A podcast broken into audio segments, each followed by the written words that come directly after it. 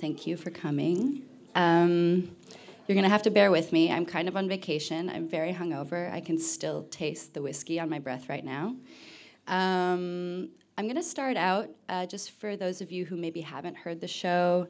Um, there's a little intro piece that explains the basic history and premise of this project, uh, and I'm just going to play it for you right now. Welcome to the heart. Should we kiss one more time? Yeah. Just to see. Yeah. Things you say in a whisper to someone close. Hey, are you awake? Things you do in the dark. Today, when I was touching myself while you were inside of me, it just it wasn't working for me. Oh, really? Yeah.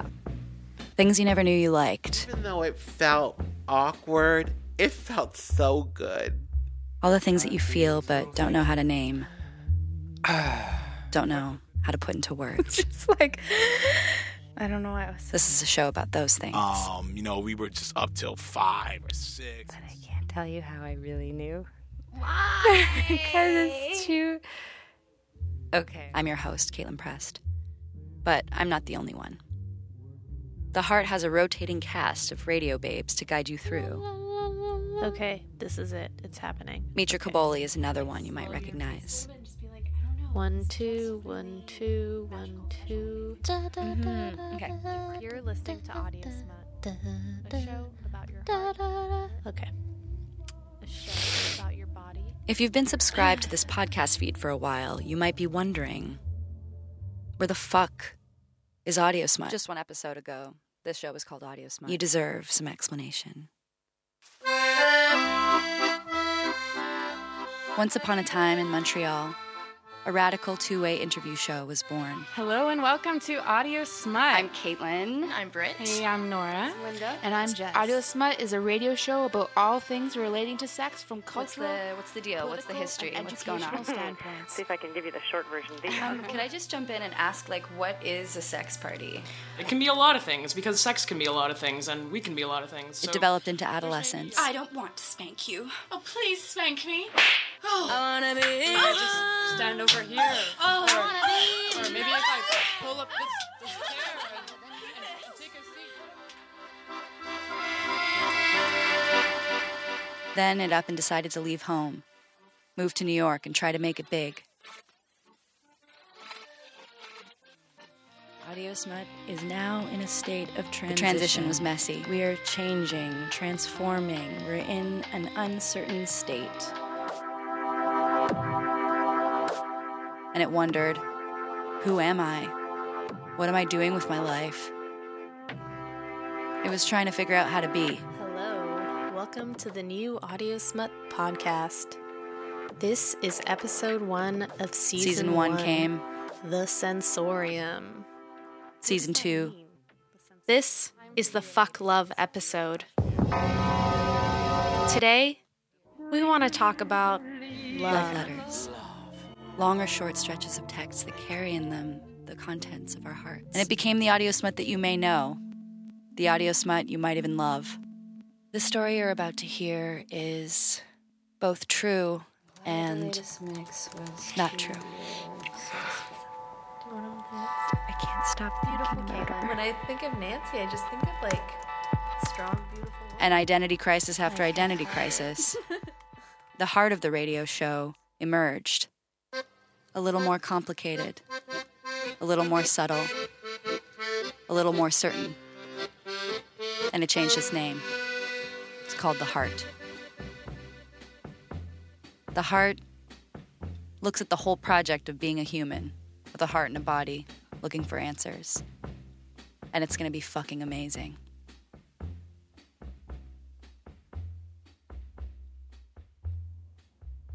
Okay, so here's the deal.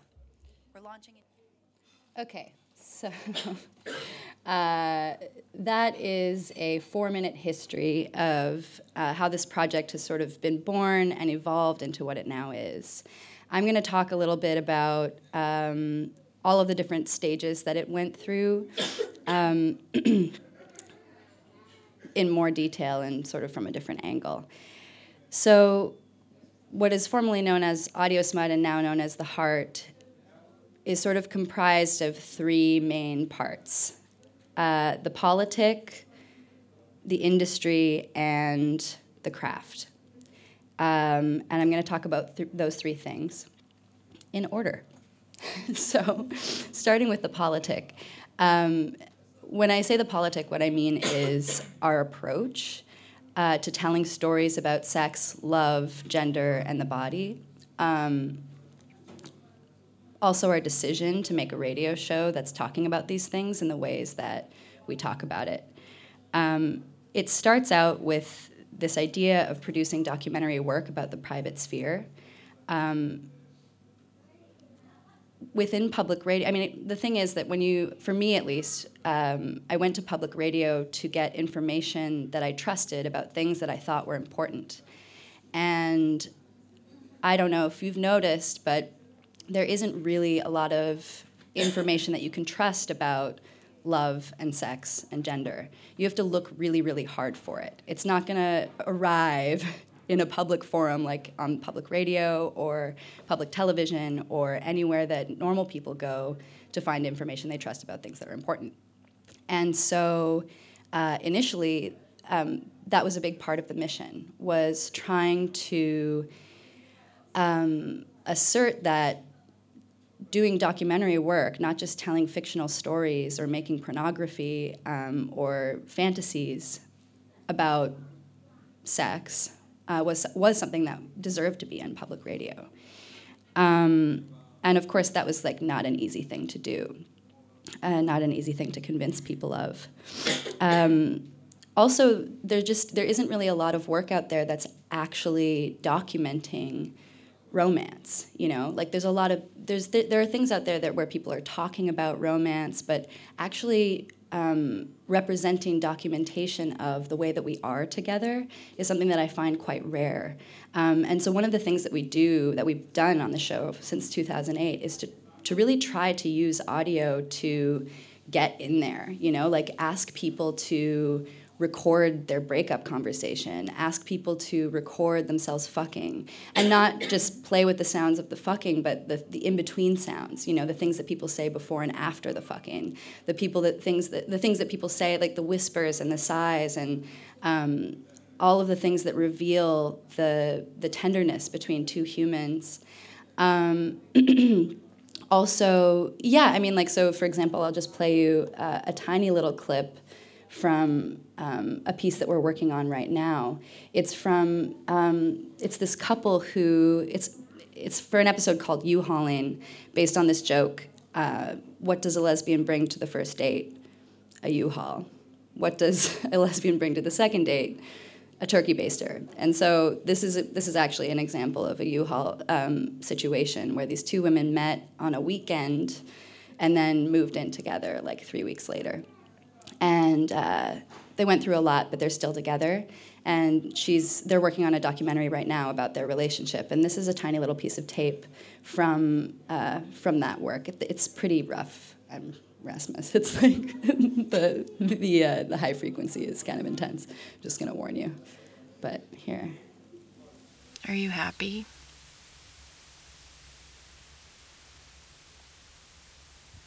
Are you happy? I can't see you because it's dark.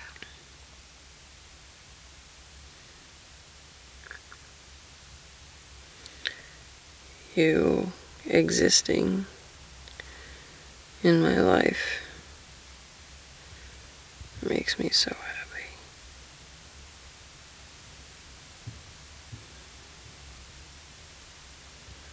You're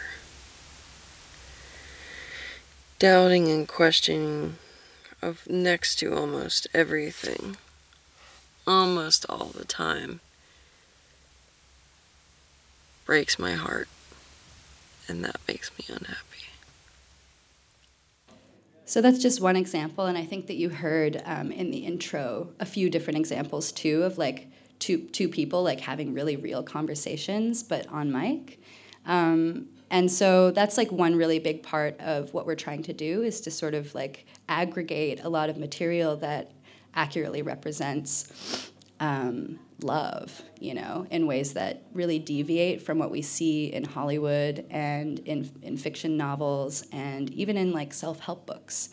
Um, that's another really big part of the politic of the show is trying to sort of offer more complicated narratives when it comes to sex, bodies, and love, and, and gender as well, um, to sort of like unhinge the way that we think about love from uh, from the way that we see love represented. Um, I think that as humans, we're so hungry for that, for love. You know, like we grow up like believing that that's what life is for, and um, and that that information comes at us from a lot of different angles. But often the narrative is very simplistic, and especially now more than ever, we're really at a time when we need new narratives. We need to have information out there um, and examples of life that um, represent the way that we're actually living instead of some ideal that, um, that doesn't represent the diversity that actually exists in the world, you know, and in our lives and in our beds and, um, you know, from day to day. And so um, that's another thing. Uh, a third thing about the politic of the show is um, people often talk about the show as like um, sort of normalizing a queer experience. Um, that's it's sort of a compliment that comes to the show a lot. Like that, a big part of what we do is um, try to tell stories about love that are from the perspective of people who aren't traditionally represented in mainstream media, um, and that means queer people. That means like women. That means like people people of color, differently abled people, old people, you know, all those all the people who have sex and fall in love but never get to be the star of a Hollywood movie. And um, and so I guess what that means, like this idea of normalizing these different types of perspectives, is just that like we don't we often will represent people or represent stories in a way that's not trying to explain it to a mainstream audience. So, like when you, you know, we'll do a story about um, about a first kiss, and the two main characters are queer, and we don't start off by being like, "This is a story about two queer women," you know. We say, "This is a story about kissing," you know. Or um, there was another story that we did. Oh, I'm trying to remember. Um, well, there's, I mean, that's just basically our approach in every story. Like, uh, there's a story, yeah, the story that I played last night at the radio cinema. Um, I did sort of explain the gender pronoun thing because I wasn't sure if there was going to be a language barrier issue. But in the show that that piece originally was presented, um, you know, we just played the piece and the pronoun they was used with no explanation whatsoever. And when I played it for sort of like our traditional, like sort of straight and narrow public radio group that we have in New York, people were like, this doesn't make sense. That just sounds like some grammatical errors you guys have going on there. Like, you got to explain, you got to do an aside, you got to stop it and be like, hey, just so everyone knows. And we were like, fuck that you know like people who are trans people who are queer people who are people of color they have to suspend their disbelief every single day when they consume media that's made by from the perspective of a straight white dude and so the difference with our show is that like it's the other it's like it's the other group that has to suspend their disbelief but it's not but it doesn't have to be antagonistic and that's the other part of it it's not an antagonistic like fuck you it's just like um, it's just like this story is about you too. It just doesn't represent you in the way that you maybe are often represented. Um, the other day, I was doing an interview with somebody, and she asked me like, "Well, people ask all the time, like, so what's the deal? Your team is all women. Um, are you ever going to have a man on the team?" And I'm just like, "Well, you know, I never thought about it." You know, it's like it's not it's not like an overtly feminist decision to have an all-female team. It was an accident, but it's the same accident that all male teams all over the place perpetrate all the time, you know? And it's like, uh, yeah. So it's it's kind of like the this approach of sort of um, it's like the idea of, of, of making something about something that's universal. Like you're, you're, the story is about something that we can all access. Like so, the story of um, yeah, the first kiss story. Like it's not even about a first kiss. It's about like being nervous. It's about like breaking a boundary between you and another another person. And I think that like what I believe is that with love, I mean like all humans want to love and all humans experience love. And so we're trying to sort of like access that universal sweet spot um, that everybody can get close to, uh, but through the perspective of people who are different. Um, so that is all I have to say about the politics of the show. Um, obviously, we've had we've prob- we've had like you know there's definitely been issues and and challenges. Um, taking that approach and trying to make it in public radio. Uh, and that's that's going to bring me to my next section, which is industry. And when I say industry, what I mean is like, um, how does it work? You know, like I don't feel like I can talk about art without talking about like the the really important question of like how do you pay yourself like how do you make it you know like how do you not be like somebody who's alone in your closet making work for your friends you know like how do you become a radio show that's on a network that's like famous you know like how does that happen? How do you get a radio show? You know and if you if you're not a radio producer like you know how do you become successful? Really? Like what does that mean? Um, because i think that like making work in isolation i mean like I would like to believe that maybe like that's that can, that you could be you could argue that that's like you could make an argument for that being a model of success. But really, I think that what we want is to be recognized and to have our work touch people and be in dialogue with the the greater picture of the medium that we're working in. Um, so to answer the question, um, so Audio Smut began at at a radio station, at a community radio station, and that that really was a huge huge deal in terms of um, us feeling like what we were doing was important, us having access to a wider audience, um, and us feeling like we were a real radio show. You know, like even though um, it was all volunteer operated, we were on at 6 p.m. It was on the FM dial you know it was right beside the cbc people could tune in you know and that was a huge deal. Like so even though we were all amateurs none of us knew really what we were doing. Um, the station policy is very sink or swim. Um, it still felt very very real. Um, and so that's sort of the that was the landscape within which the show began is this this amazing magical place that just gives people power the power to like make their own thing without giving any like i didn't have any training like none. I didn't do radio school. I didn't you know i didn't do an internship. I didn't get a job in you know like none of those things. Like they they just give you the tools very minimal direction and say go you know? And um, and so the original audio smut team the five of us like it was just this magical sort of creative experimentation zone where for two years like we just did whatever we thought we thought sounded cool you know? Like we just made stuff that we thought sounded cool.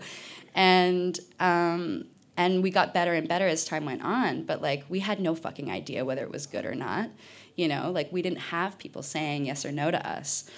Um, so those things then, uh, then um, what happened? I graduated university, and I had to start asking myself, okay, like I need a job. Like I need to stop working in a restaurant and like make radio my fucking job, right now, you know. And um, and I was like, well, I don't really want to make radio. I just want to make audio smut. So I got to figure out how to do this. And um, the team changed a lot. So there was like a, a, a sort of a cast of volunteers and uh, what happened was um, I basically like made the pitch to the team. I was like, hey, like we're on CKUT, that's great, but like let's fucking do this. Like we could probably get this on the CBC, right? You know, like I had I was so naive. because um, at that time we were also like we were broadcasting like actual smut like like I don't know how many how many of you guys were at the show last night but like you know like the sounds of someone eating pussy, like actually the sound of it, you know, and just putting that on the radio and like telling stories about masturbating in public bathrooms and like squirting on a like squirting onto your keyboard like by accident or like really these were the stories that we were telling you know like and we really really went there. Um, and uh, yeah but but i felt like it was important work for the reasons that i mentioned before uh, so I was like, "Hey guys, let's do this. Like, let's get funding. I'm sure that we can, like, you know, the, like radio stations. They have 24 hours to fill. Like, of course they would put us on. You know, um, one of the big. I mean, there were a lot of hurdles to that glorious idea. Um, one of them was that, like, like I said, none of us had any training, so the show sounded so rough. Like, we didn't know anything about mixing, but we were all doing all of the engineering ourselves. Um, but uh, but yeah, I mean, the other hurdles were like, yeah, so we had no, like, so what happened was I moved to New York. I talked Mitra Kaboli into moving to New York with me and really trying to do this and trying to make this a real thing. Um, we severed ties with the radio station because. Um, because of some complications with like i mean they're local so we were in new york and that was not okay and all this stuff complicated situation we severed ties with the station they if we had gotten funding they would have wanted us to give it to them. And so we were like, that doesn't make sense. Um, so we became independent. Um, how many of you guys are radio producers, like audio aspiring people? A few. Okay, cool. Just checking. I, am yeah, because I, I, guess I'm like talking pretty radio specific. But for those of you who are not radio specific, I guess like what I'm telling you is the story of somebody who is trying to independently make their shit and try to find a way of linking themselves from like you know build a bridge between making work independently and like some sort of institution that can help you get your work out there or like some institution that can help that can give you money and like give you credibility so that people that more people can give you money um, so that you can actually pay your rent and do the work all day instead of working other stupid jobs that you hate just so you can do this other thing on the side. Um, and so particular to radio um, when we became independent, what happened was we had no studio, so that meant no equipment. We had no station, so that meant no deadlines externally imposed from the powers that be. Um, no real clue as to what we were doing, and absolutely no money, none. And so this was sort of the landscape. Also, we were, li- we were newly living in Brooklyn, um, fucking broke, even more broke. you know what I mean? Like because New York rent is ridiculous. Um, trying to make our way around this goddamn massive, ugly, stinking city, which is also very magical and beautiful for many reasons. Um, you know, and we're like, okay, we're trying to make this radio show and convince people that it should go on the real radio, and. Um, so there were a few there were a few ways that we overcame these issues um, okay, I'll, I'll just like talk about maybe like three or four of them. Uh, so the the biggest thing that that that that like kind of made or broke this moment um, in the sh- in the project's history was like what I call building the institution within. So we no longer. I mean, one of the most important things about being on a radio station was that um, it was a it was an external structure that forced me to make work. So every single month we had a show at six, and I had to make something every single month for that whole time. And I didn't have to convince myself that I had to, you know, it wasn't about me trying to hold myself accountable to myself. There was something outside of me forcing me to produce and to deliver. And that was a huge thing for getting over that initial hump of like when you're lost creatively, when you're just learning and you're just learning the ropes. Like it made me get, forced me to get good. Um, and the other thing was the, the audience. I mean, that's something special to, to, radio where you think somebody's listening. Maybe they're, maybe they are, maybe they're not, but you think they are. Um, so what we had to do was to recreate that, but on, on our own, you know? And so um, that was one of the, the hardest but also the most important things that we did during that time. Um, we we we built a team. Like we made sure that there was still like three or four or five of us. And having a team is really important because you it forces you to be accountable to someone other than yourself. Um, and so we maintained the, like we created a production schedule that that mimicked the production schedule of a real radio show. And we didn't have bosses telling us to deliver the things. And we didn't even know if anyone was fucking listening. We were just putting it on the internet. Um, but we stuck to that schedule. And because we had a team and because we had made this schedule, it sort of forced us to keep going. Um, and to keep delivering and so that when other people were like looking to see if we were actually real like they saw that we actually had work and it was good um, the other thing i mean we, we you know we use our bedroom. Like i mean we still record in my bedroom. Um, we recorded we record in our bedrooms. We would have meeting in coffee, meetings in coffee shops. We would do we would do production meetings in my backyard with margaritas. Um, you know we were creative about where we would meet. Like you know, we still don't have a studio. I would love to have a studio. If anybody knows anybody who wants to donate a big lump sum of money to an awesome radio show, um, let me know. I really want a studio. But I mean, doing it in my room is fine. Uh, we're having a great time doing that. Um, we have like, yeah, so the team um, being creative about space and also like creating a structure for yourself and figuring out ways of like, you know, forcing yourself to be accountable. Um, do do do editorial setup, blah blah. I'm just going through all these little notes that I'm ignoring right now. Planning, programming. Um, yeah, I mean, so basically we just kept doing it even though we didn't know if we were actually successful. Like we we felt successful to ourselves just by just because like in season 1 when we relaunched the show, like we had you know, we we mimicked a regular broadcast radio structure. We we we released a 30-minute episode at the beginning of each month with a short in the middle of the month and we stuck to that schedule until the end of the season. And we felt good about it at the end.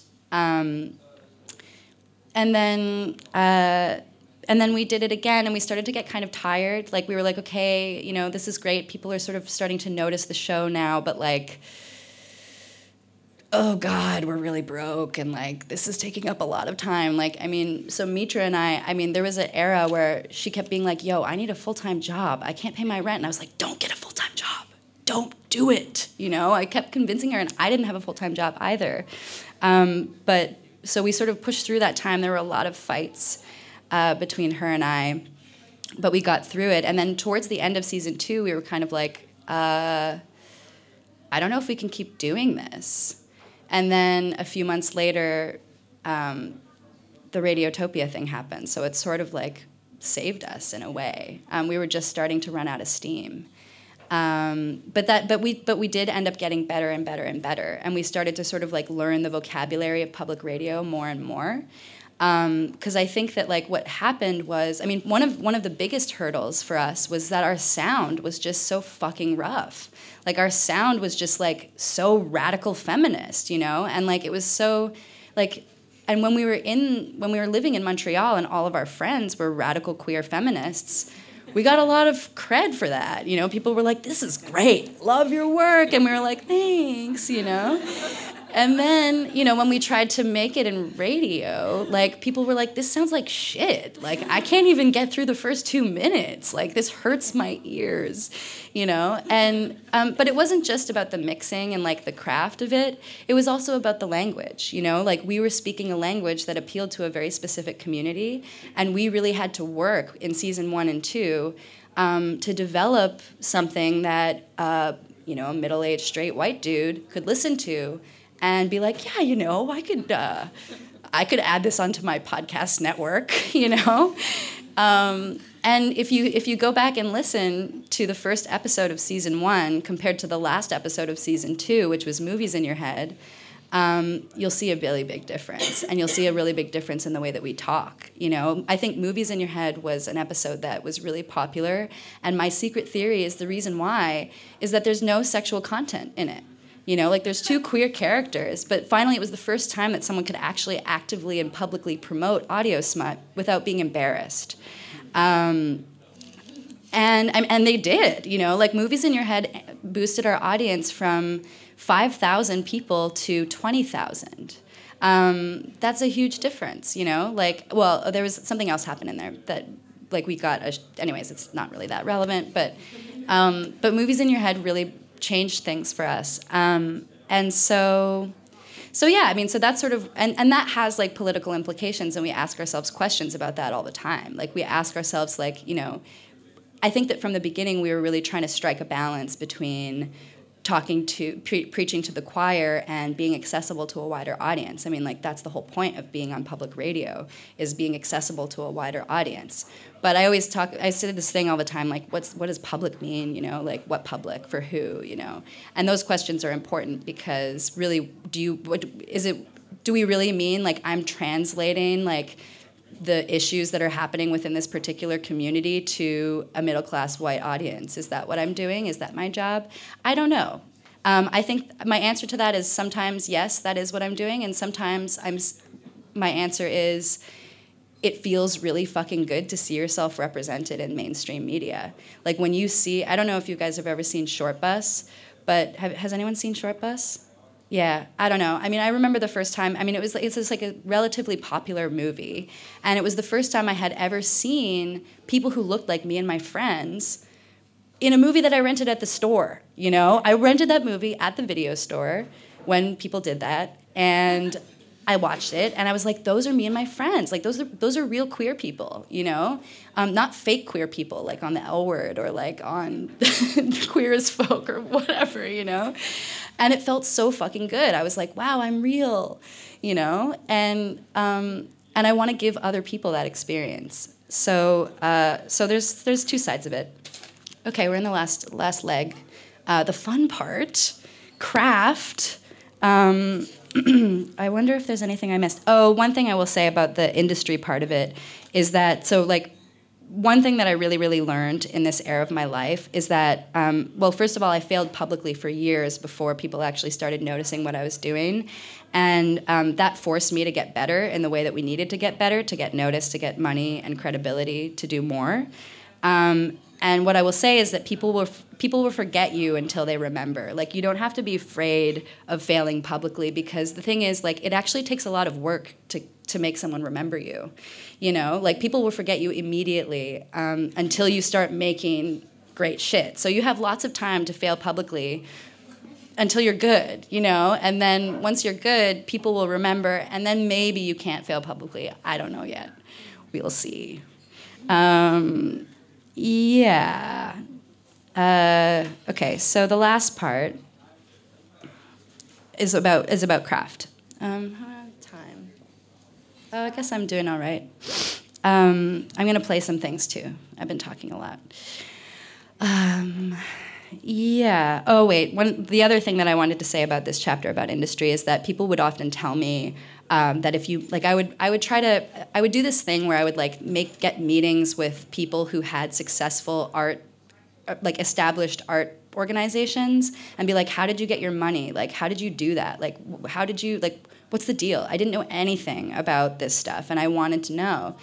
Um, and people kept saying to me, you know, if you just just like Kaitlin, you're, you're getting way ahead of yourself. Like, why are you thinking about funding and distribution right now? Just make good work, and it'll promote itself.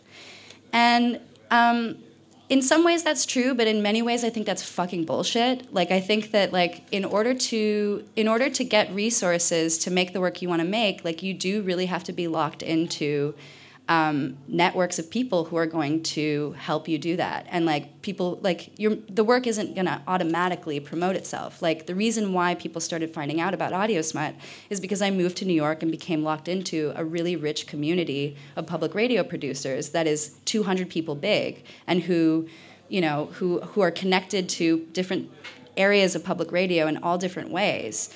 And um, and we do this really simple thing called radio club every month where we meet and play and do works in progress. And like that simple networking activity is probably one of the biggest reasons why the show has funding and distribution now. It's because i tried to meet people who have the power to say yes. And i think that that's a really real thing. I mean that's something that i've experienced as being a really real thing. Um, and the other thing is, I mean, I think that networks are really important to think about whenever you're making your art, especially as an independent, um, because everything that I've been able to do is because of my friends you know, and my friends of friends. Like all of like learning how to make radio. I mean, like I would ask my musician friends to sit down and show me how to use the software. Um, the the design, the whole our whole website is designed by someone I met at a party. Um, like when you're working independently outside of an institution, you really have to like networks are the most important thing. It's like the most um, valuable resource that you have, other than your own drive. Okay, that part's done now. Okay, that's all I have to say about that. Craft. Okay, so um, developing an aesthetic. Uh, one of the things that sort of differentiates the heart from um, I think well I think that one of the most important things about a public radio show or any any project really is like how how does it differentiate itself aesthetically from everything else? And sort of like what kind of world are you creating? Um, what kind of yeah what kind of universe are you creating for people to sort of get accustomed to fall in love with and come come back to again and again and again? Um, what are the principles that uh, you know what are the rules of your world and um, for the heart slash audio smut, one of the most, one of the biggest things, aside from being really, really intimate and trying to like be extremely, extremely real, uh, is using sound and music um, in a narrative way.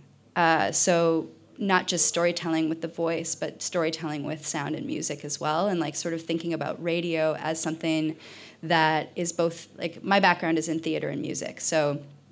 Um, so I always thought of radio as some sort of combination of those two things.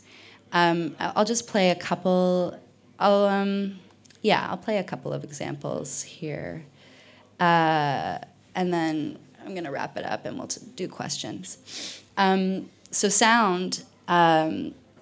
Sound effects. I think like a lot of people who are making radio have because of Radiolab have this impulse to like just add sound effects all over the place, and it's just kind of like no, please don't do it. Um, we our approach to sound. I mean, what we often do are like reenactments. So we make a script, um, we figure out what the story is, and then we figure out, and then we ask ourselves, how can we illustrate what's going on with sound in a way that's true to the story? And um, one of one one example of how we did this uh, is in this in an episode called First. It's like uh, two or three episodes ago. Um, I'm gonna play this little bit for you. I'll, I'll just set up the premise. Um, it's a, this girl. She's staying at a um, an artist residency. She has a roommate that she has the major major hots for, but she's pretty sure this girl's straight. Um, she sleeps on the floor in this cot and the girl is sleeping on this like day bed right beside her. And she's just she's about to go to sleep right now. And it's raining outside here. Hey are you awake? You know you don't have to sleep down there. Like if you want you can sleep up here Wait, what? She wants me to sleep in her What bed. did she say? If you want, you can sleep up here. If I want. I mean, of course I want. Of course I want to. If you want, you can sleep up here. If you want, you can sleep up here.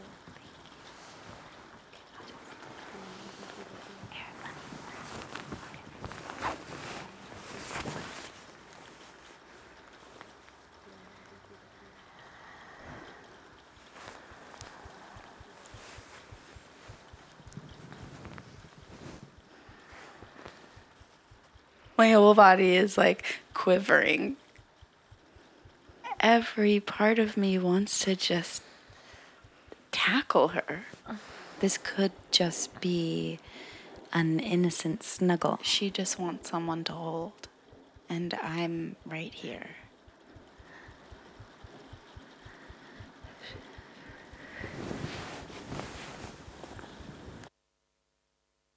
Um, okay, so that uh, just a short example.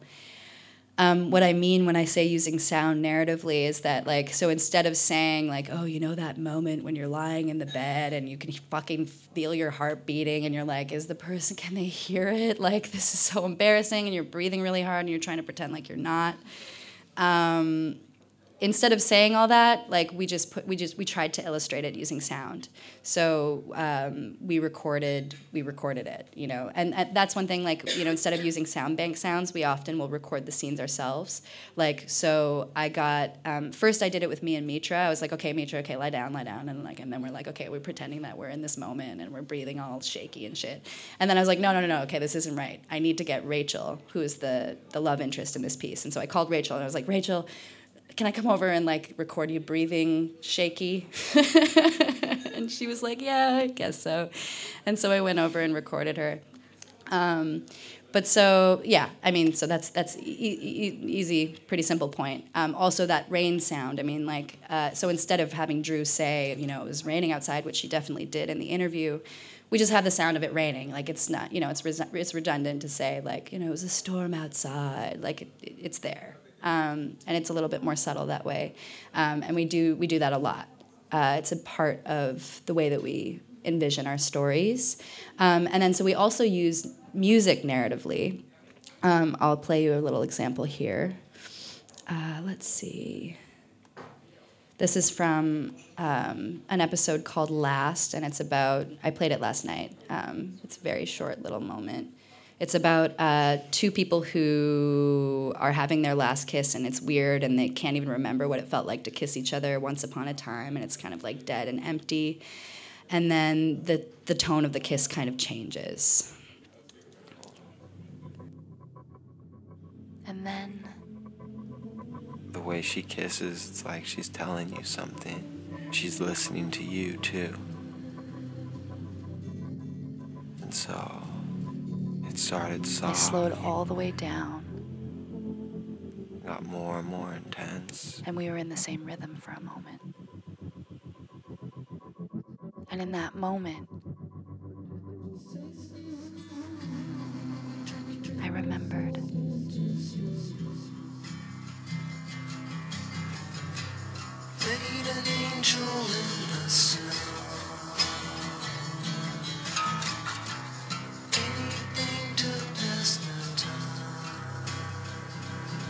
And then I pulled away. Okay, so in that little clip, um, the piece actually starts with that sort of like weird, haunting, like uh, pulsing music. Um, and it's sort of, I mean, it's like sort of creating a tone of like ice cold weirdness. Um, and then that like slightly cheesy Elliott Smith song, Sorry I Couldn't Help It. Um, it's sort of representing like, you know, the, it comes in earlier in the piece as like, you know, the time that they were together, blah, blah. And um, uh, you guys can kind of hear it, like it just sort of like fades in in this way that is illustrating what's going on. Um, and um, and yeah, and we do that a lot. I mean, like music can really. Um, so in that case, like we'd played that Elliott Smith song in the section earlier in the piece where they're talking about when they were actually in love, and so it sort of like makes a reappearance later, um, and that has like narrative significance. Um, it's not just there arbitrarily. It's like telling a part of the story for you. Um, so yeah, I mean, and the and the third and final thing that I'm going to mention is that um, a- a- as part of that too, it's not just about the music; it's about the engineering tools that I'm using. Um, so we use sound and we use music narratively, but we also use engineering tools narratively. So like things like this is I'm going to get a little geeky for the sound people here just for a second, just for a second, not very long. Um, using things like EQ and reverb and delay um, not to ha- not for a sonic effect, but for a storytelling effect. Um, so in that case, like what I had done was like I, I filtered, like I filtered it out and then filtered it in, and that had I mean like there's lots of different things that you can do using these sort of engineering tools. Um, that have narrative significance. If you think about something like um, just you know whenever it's like sort of a, a, a cliche at this point, but um, this idea wh- where you hear um, when someone's having a flashback or a memory or they're thinking in their head and you hear their voice with a little bit of reverb on it. Um, like that's an example of sort of a narrative use of engineering tools. Do you guys know what I mean? Yeah. I mean, you hear it in movies all the time or television, soap operas. Um, yeah. Uh, so um, one of the best things about being independent and like learning everything ourselves is that um, we got to use these engineering tools and figure out and just play with them. And so over time, we've really come to wield them um, in different ways, like using panning and filtering and EQ and um, all these things to help us tell our stories. Um, so that's I'm gonna like kind of leave it there, but I'm gonna play I'm gonna play just like one piece to end it off. Um, this piece is significant because it was the first time that I discovered reverb, and um, so it's old. it's an old piece, and uh, and it was actually one of the best moments of my life. Um, I'm telling you, you'll hear. I mean, you might hear it. it it's it, it is actually subtle, even though I set it up to make you think that it was going to be really embarrassing how I used the reverb.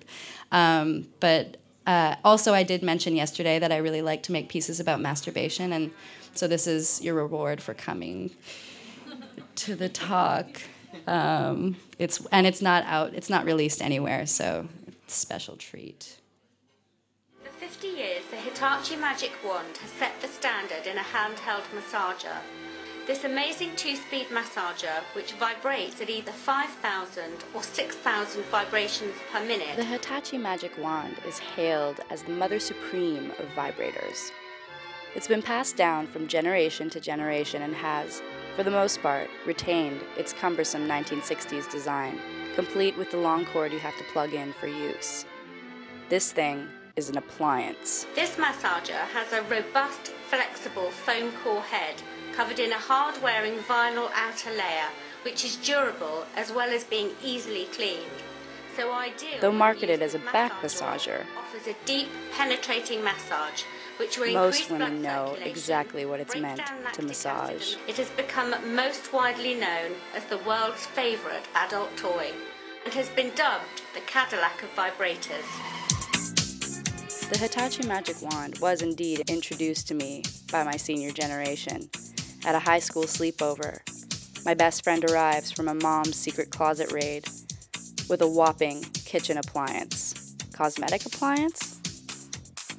It was massive. I was terrified. She assured me that it had sexual functions and explained that all I needed to do was press it gently into my pubic area. She liked to call it my snatch. And she shuffled me into the bathroom, shut the door, and demanded that I illuminate myself. So, I sat myself down on the toilet, stared fearfully at the fist sized sphere at the head of this forearm length shaft.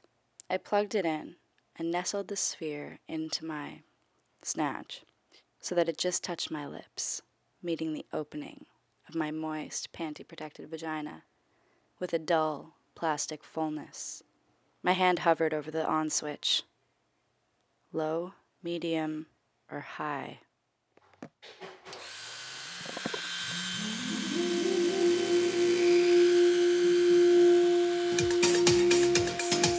It was only a matter of seconds when I had my first orgasm. The vibration penetrated my entire body, it felt like. My feet tingled, and the climax came almost like a hiccup, and I was already halfway ascended to the next. It instills this unsatiable horniness that sort of feels somewhat eternal. You could have a hundred orgasms on this thing. But in this case, I stopped myself at three. Somehow, I was shy about staying in there for too long while my best friend was waiting outside. I composed myself and let her know that, yeah, that was pretty cool.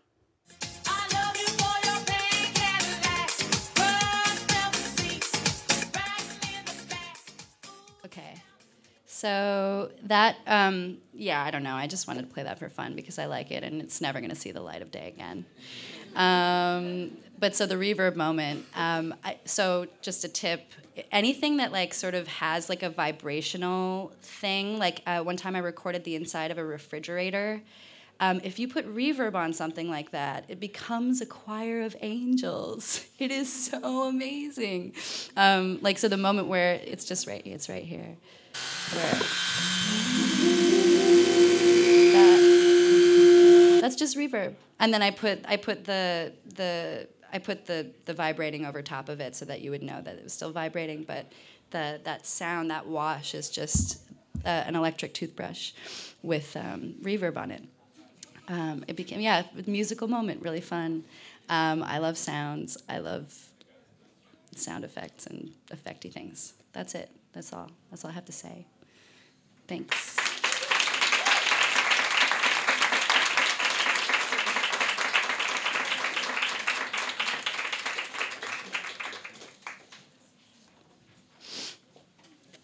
If anybody has questions, they can ask them. Would you like to Would I like to? Sure. Yeah. I mean, eh, but, but you also don't have to ask questions. You can you can you're free to go. Yeah, go ahead. Thank you so much.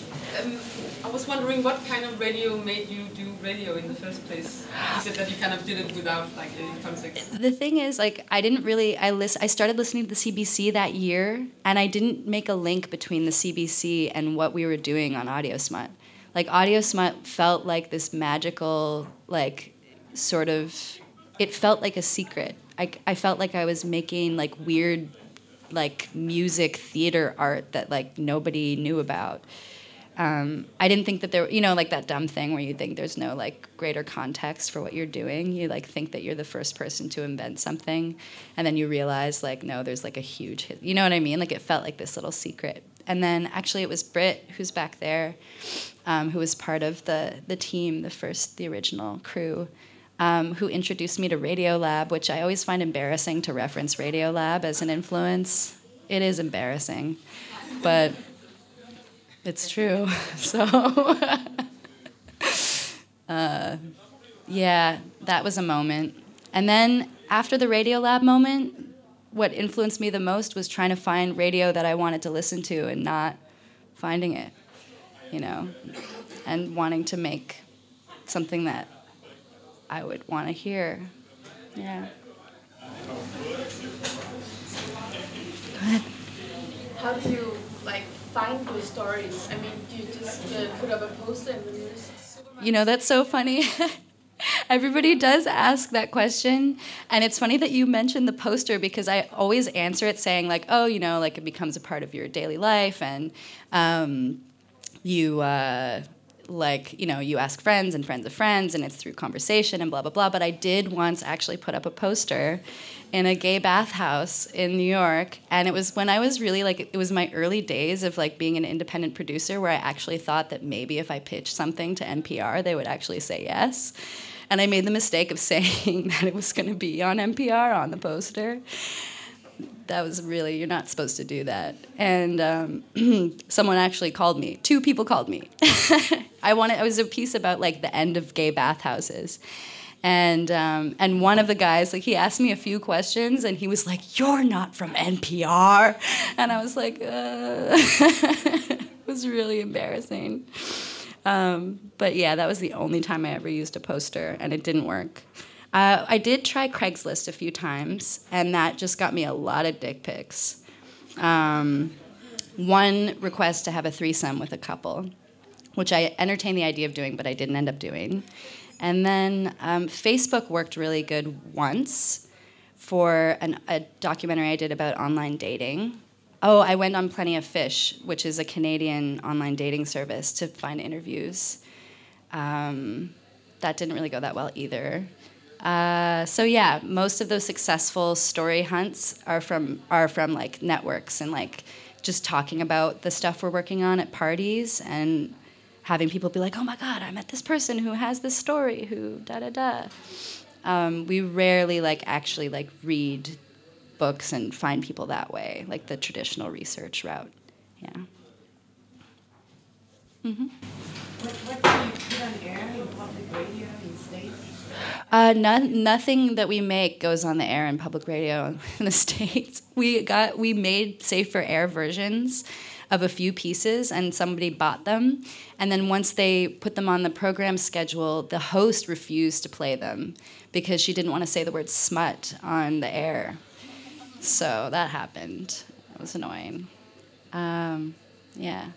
But in Canada, I mean, the, the, the rules are different in Canada. I think the reason why the show was allowed to exist, I think that it would have been the same largely in Canada if it wasn't for Montreal. Like, Montreal is just a very special place. Um, it's still pretty prudy over there. Yeah. Nah, anybody else? Yeah. Yeah, I was just uh, wondering about developing the aesthetics um, Mhm. because um, they're very clear and they're very yeah, clear for you. And, and I was just wondering how important is the network for this that you're working together in this group because I think uh, when I hear it, it's it's very distinct, um, and and I think when you are using sound like you do, like illustrating, you're saying it's if you're sitting down by yourself doing it, it's very hard to uh, hear it, and and and and it's yeah normally it just sounds like shit or it doesn't work. So so how does you do it?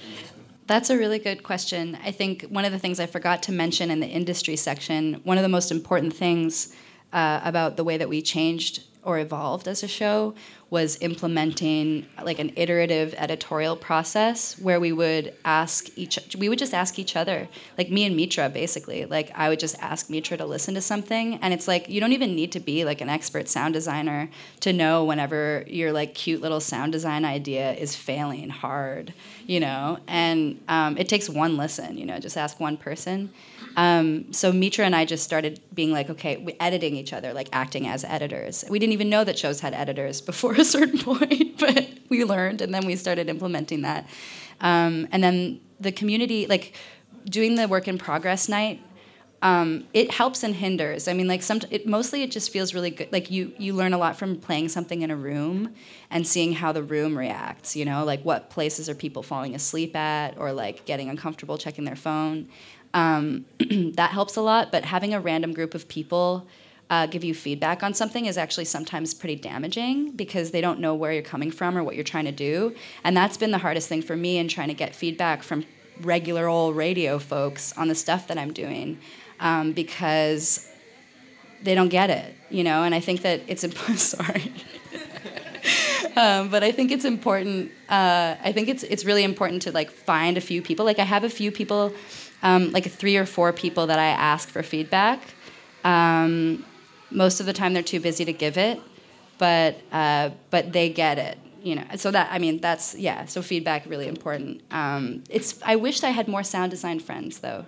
Like I wish there were a few more people out there who were like were really thinking about sound design in the same way, in that like storytelling way, that I could like talk to just about how sound design is helping the story.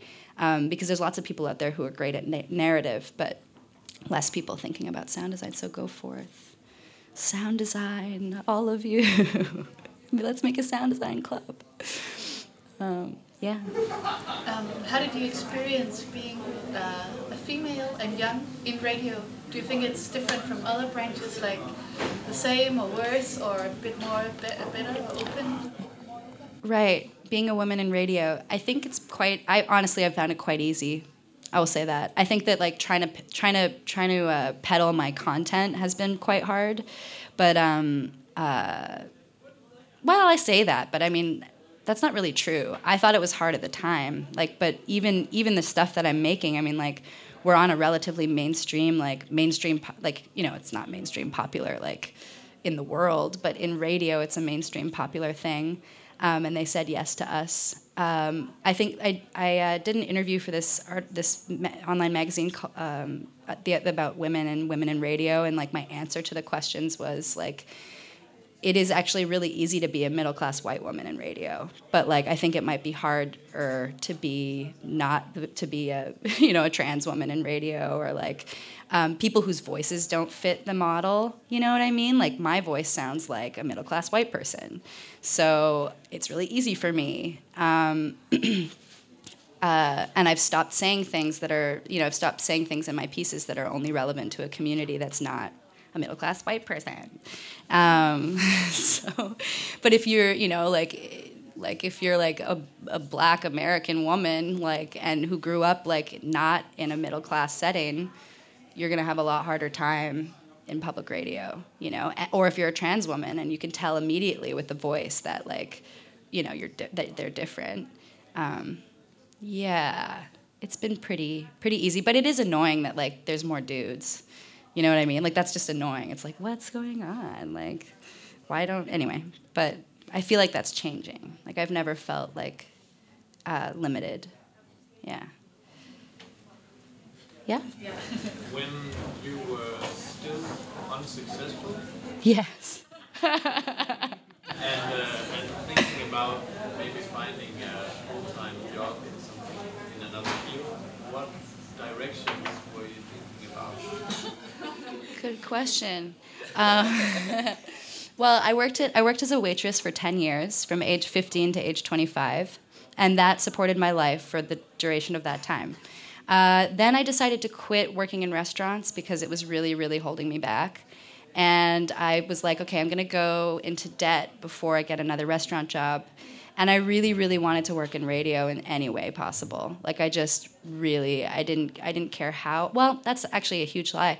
I people kept on sending me like, you know, um, I would never apply. I didn't want to apply for a job on a show working as someone's associate producer. Even like um, like the, the Radiolab job went around, and I was like, mm, I don't want to work there. Like I don't want to work like slaving, fucking every single day. For, for 10 hours a day like for some some show that i don't even really like that much you know? Like i would i would i kind of i was interested in doing like engineering work. I tried to do sound for film which i can't i hate that shit man. It sucks. They treat sound people so bad. I've never i'm never like dipping my toe into those waters again but um, doing something more technical so that I could like save my creative energy for uh, for the show, and then um, you know just practice my technical skill.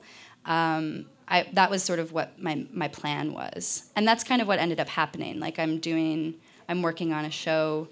What pays my bills is I'm working on a show like mixing and sound designing. Sound design does actually take a lot of creative energy, so like I didn't really fulfill my plan, but. Um, uh, but yeah, that that's sort of what I was thinking of doing. Mm-hmm. Yeah. Mm-hmm. How do you go about? I reckon you don't record the people where the very intimate details are, if it's sex or if it's their bedtime conversation, How do you go about introducing the recorder in that situation? How do you present it to them, or what's your experience? Right. for me, I mean, like often, like so, I I will like ask people who are working on the show, like, hey, like, you should record everything, you know, and like some people just do it, you know, like we got a pitch from someone who, uh, who was like, I recorded this conversation with my new boyfriend about how I have herpes.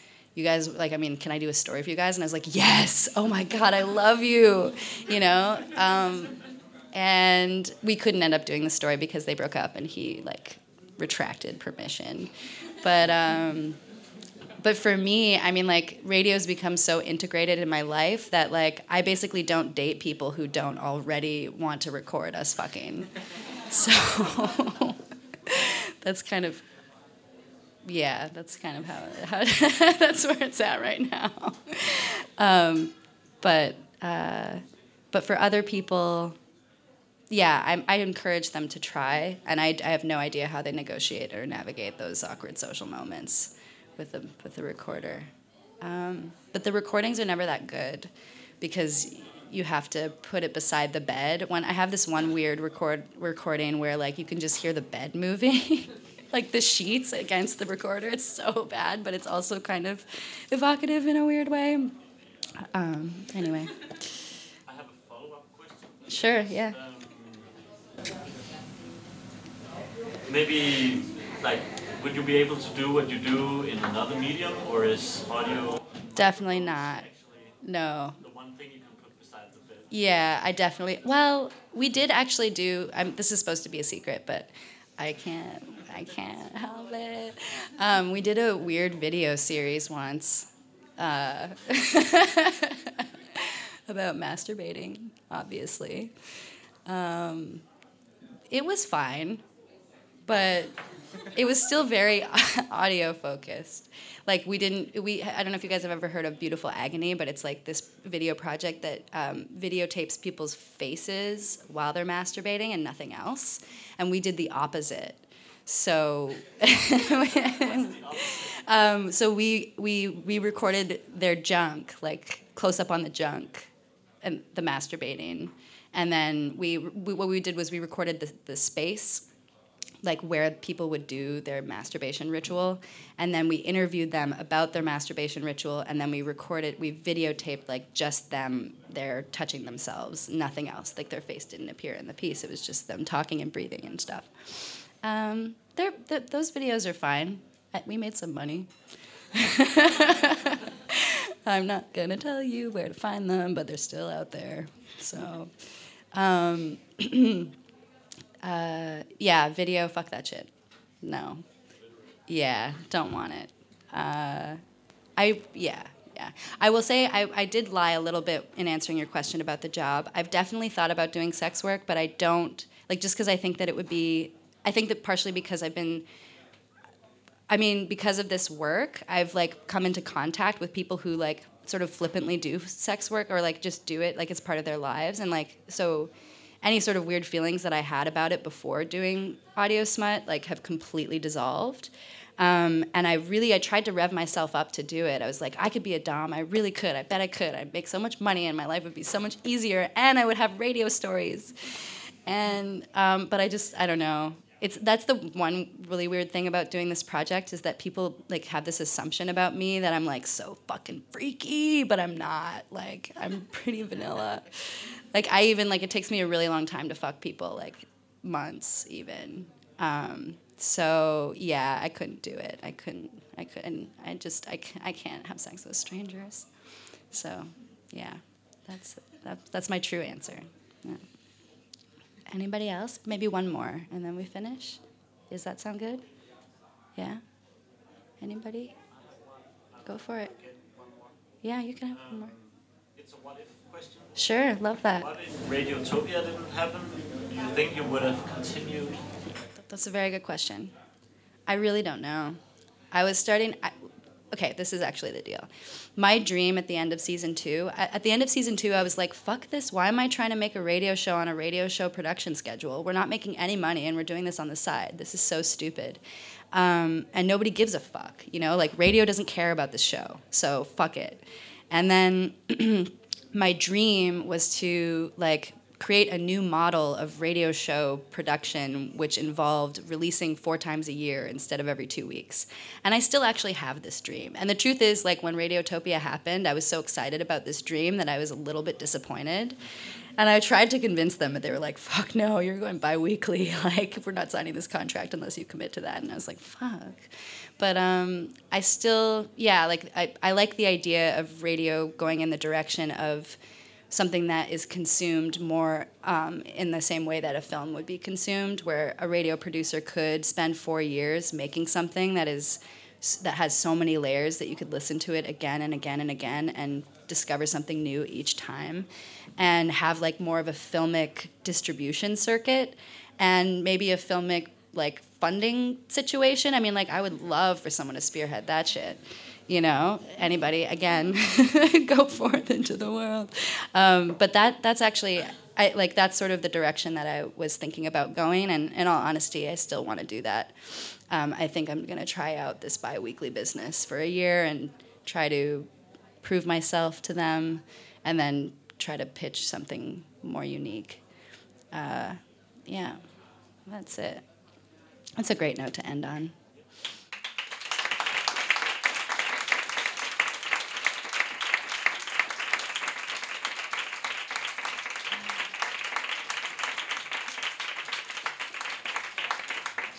Thank you for coming and listening to me talk for so long. I appreciate it. Yeah.